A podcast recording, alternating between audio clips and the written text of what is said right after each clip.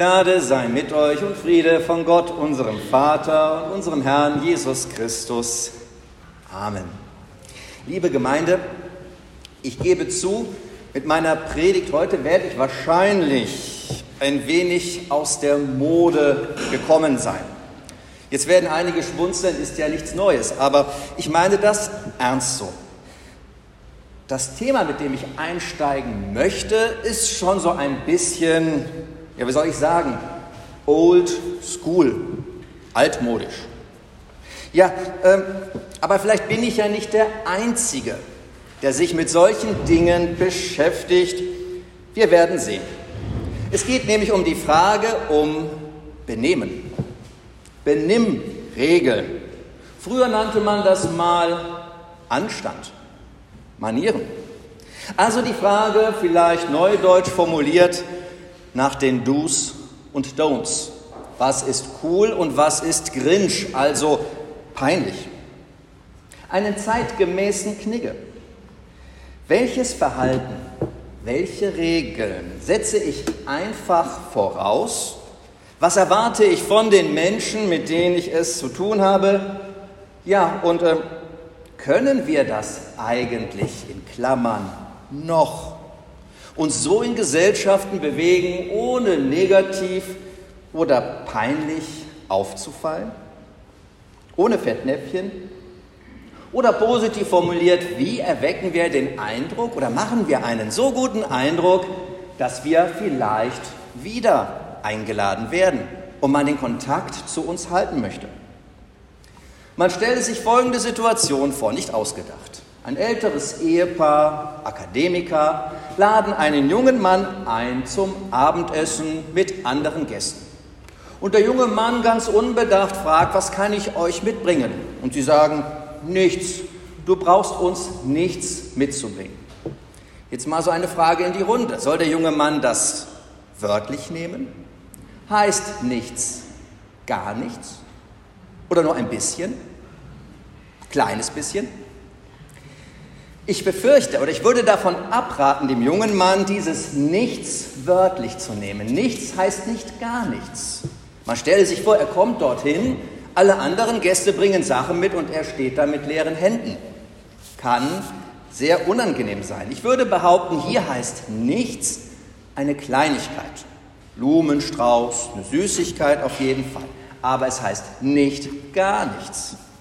Und so sehen wir schon, es ist gar nicht so einfach mit dem Benehmen. Ich habe mich mal so ein bisschen umgeguckt, habe so einige Tests gefunden und dann könnte man sich überlegen, wie sattelfest sind wir denn? Und da ich mir gedacht habe, es sind ja auch heute einige Jugendliche da, könnt ihr ja mal überlegen, wie ihr euch verhalten würdet. Nehmen wir mal die erste Situation. Stellt euch vor, ihr seid im Restaurant und da ist ein Buffet aufgebaut. Ich gebe euch mal vier Möglichkeiten. Möglichkeit 1, ich gehe zum ersten Gang, nehme meinen Teller wieder mit und bediene mich noch einmal. A. B.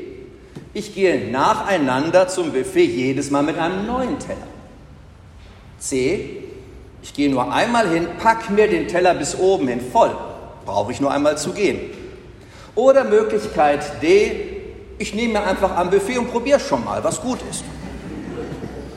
Also, ja, man kann ja alles begründen. So, äh, so die angehenden Konfirmanden war, was würdet ihr machen? Jedes Mal mit dem gleichen Teller, neuen Teller jedes Mal oder wie ist es nur einmal oder mal vor Ort probieren? Ich finde es gar nicht so eindeutig. Also eigentlich sagt man, man geht immer mit einem neuen Teller hin. Ökologisch finde ich aber, wäre die Variante, wenn der Teller halbwegs in Ordnung ist, auch okay. Aber wir sehen schon, es ist gar nicht so einfach. Was bedeutet es? Es wird etwas kompliziert. Stellt euch vor, das Besteck liegt auf dem Teller um 20 nach 4. Was bedeutet das? Messergabel 20 nach 4 auf dem Teller. Heißt das, ich drücke damit aus, das Essen war lecker? Drücke ich damit aus, dass ich fertig bin? Oder dass ich gern Nachschlag hätte? Oder ich möchte dem Kellner signalisieren, Rechnung bitte? Hm. 20 nach 4, beides. Ist wohl, dass man fertig ist. Anders ist es 20 vor 4.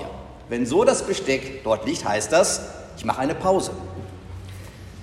Wohin kommt denn die Serviette während des Essens? Links neben den Teller, auf den Schoß oder man bindet sich ein Lätzchen um. Ja, wird gemacht. Entweder man klemmt es zwischen Kragen und Hemd oder man bindet es sich um. Habt ihr alle schon gesehen? Ja.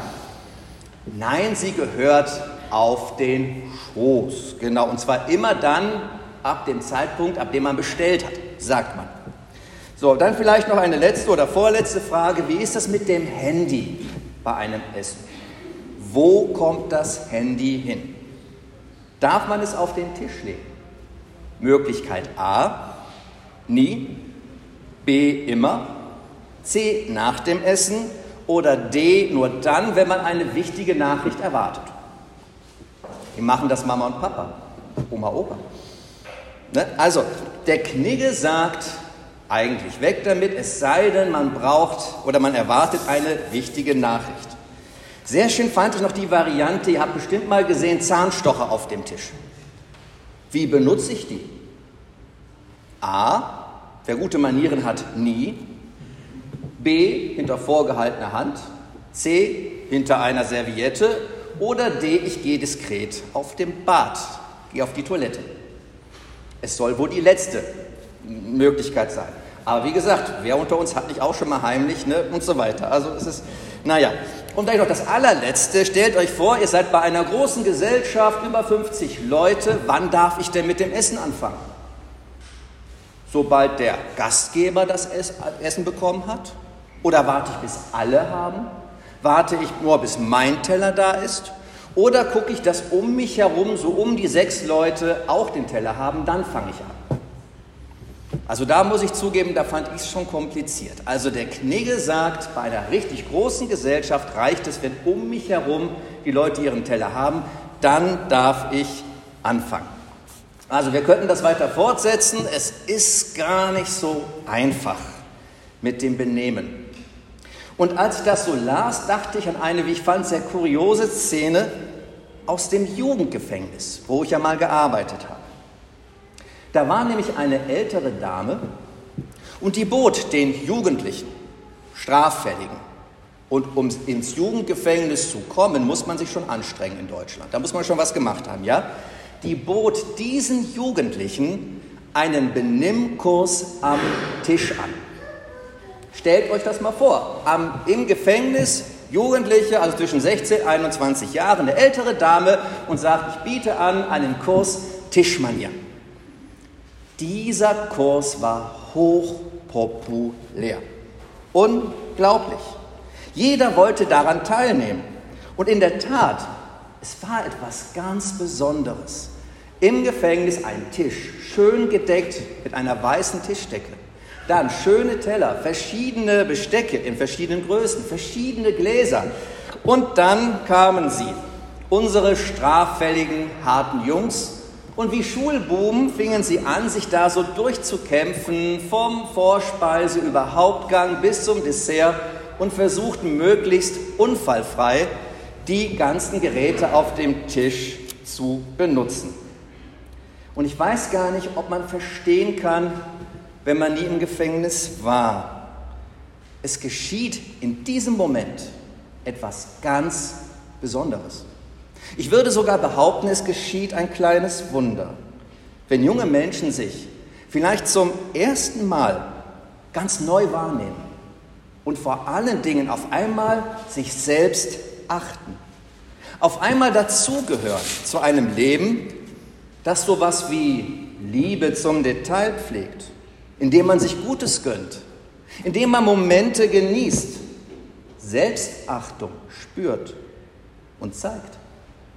Das nehmen nicht alle, aber die meisten der Jugendlichen nehmen das mit, wenn sie irgendwann die JVA verlassen. Mittlerweile kann die Dame ihren Tischmanierenkurs aus Altersgründen nicht mehr anbieten. Aber wie gerne würde ich ihr persönlich noch einmal sagen, dass sie hier einen zwar ungewöhnlichen, unkonventionellen, aber aus meiner Sicht so ungemein wichtigen Beitrag geleistet hat dass Jugendliche ihren Weg zurück in die Gesellschaft finden. Ganz einfach dadurch, nicht durch harte Strafen, strenge Ansprachen, vielleicht auch, aber einfach dadurch, dass sie Gutes erleben dürfen, dass sie geachtet werden. Und da können dann Verletzungen der Vergangenheit zumindest für einen Moment keine so große Rolle spielen. Junge Menschen lernen, auch mit Schuld und Misserfolg zu leben. Durch Zuwendung wird Veränderung möglich. Und möglicherweise merken wir an diesem Beispiel, dass die Frage nach Benehmen und Kultur eben weit über kleinliche, belustigende Regeln und enge Vorschriften hinausweist. Unter Umständen sogar kleine und große Wunder möglich macht. Und so könnte man auch jetzt diese kurze Geschichte verstehen, die uns Lukas in seinem Evangelium überliefert aus dem 17. Kapitel. Und es begab sich, als er nach Jerusalem wanderte, dass er durch das Gebiet zwischen Samarien und Galiläa zog.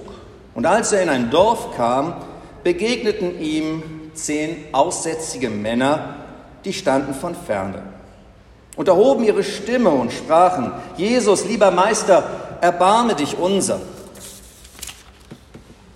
Und da er sie sah, sprach er zu ihnen, geht hin und zeigt euch den Priester. Und es geschah, als sie hingingen, da wurden sie rein. Einer aber unter ihnen, als er sah, dass er gesund geworden war, kehrte er um und pries Gott mit lauter Stimme und fiel nieder auf sein Angesicht zu Jesu Füßen und dankte ihm. Und das war ein Samariter. Jesus aber antwortete und sprach, sind nicht die zehn rein geworden? Wo sind aber die neun? Hat sich sonst keiner gefunden, der wieder umkehrte, um Gott die Ehre zu geben, als nur dieser Fremde?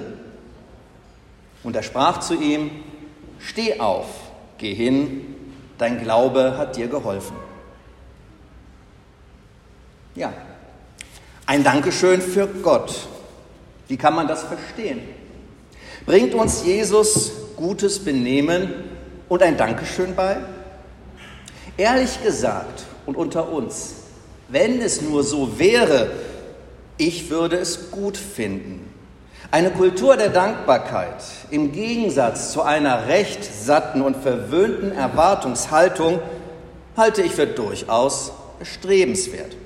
Wobei man hier wissen muss, bin ich einfach vorbelastet. Und hier spüre ich noch meine sechs Jahre Lateinamerika.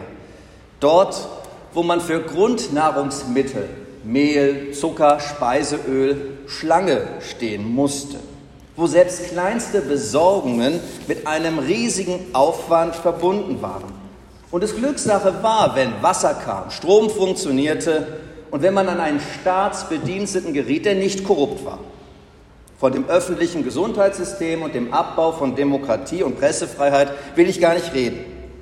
Und wenn ich dann zurückgekehrt in Deutschland erlebe, den Sturm der Entrüstung, wenn ein Zug zu spät kommt, oder wenn Menschen mir erklären, dass sie in Deutschland keine demokratischen Rechte haben, es keine Pressefreiheit gäbe, ja dann, dann bin ich doch manchmal befremdet und ehrlich gesagt auch sprachlos.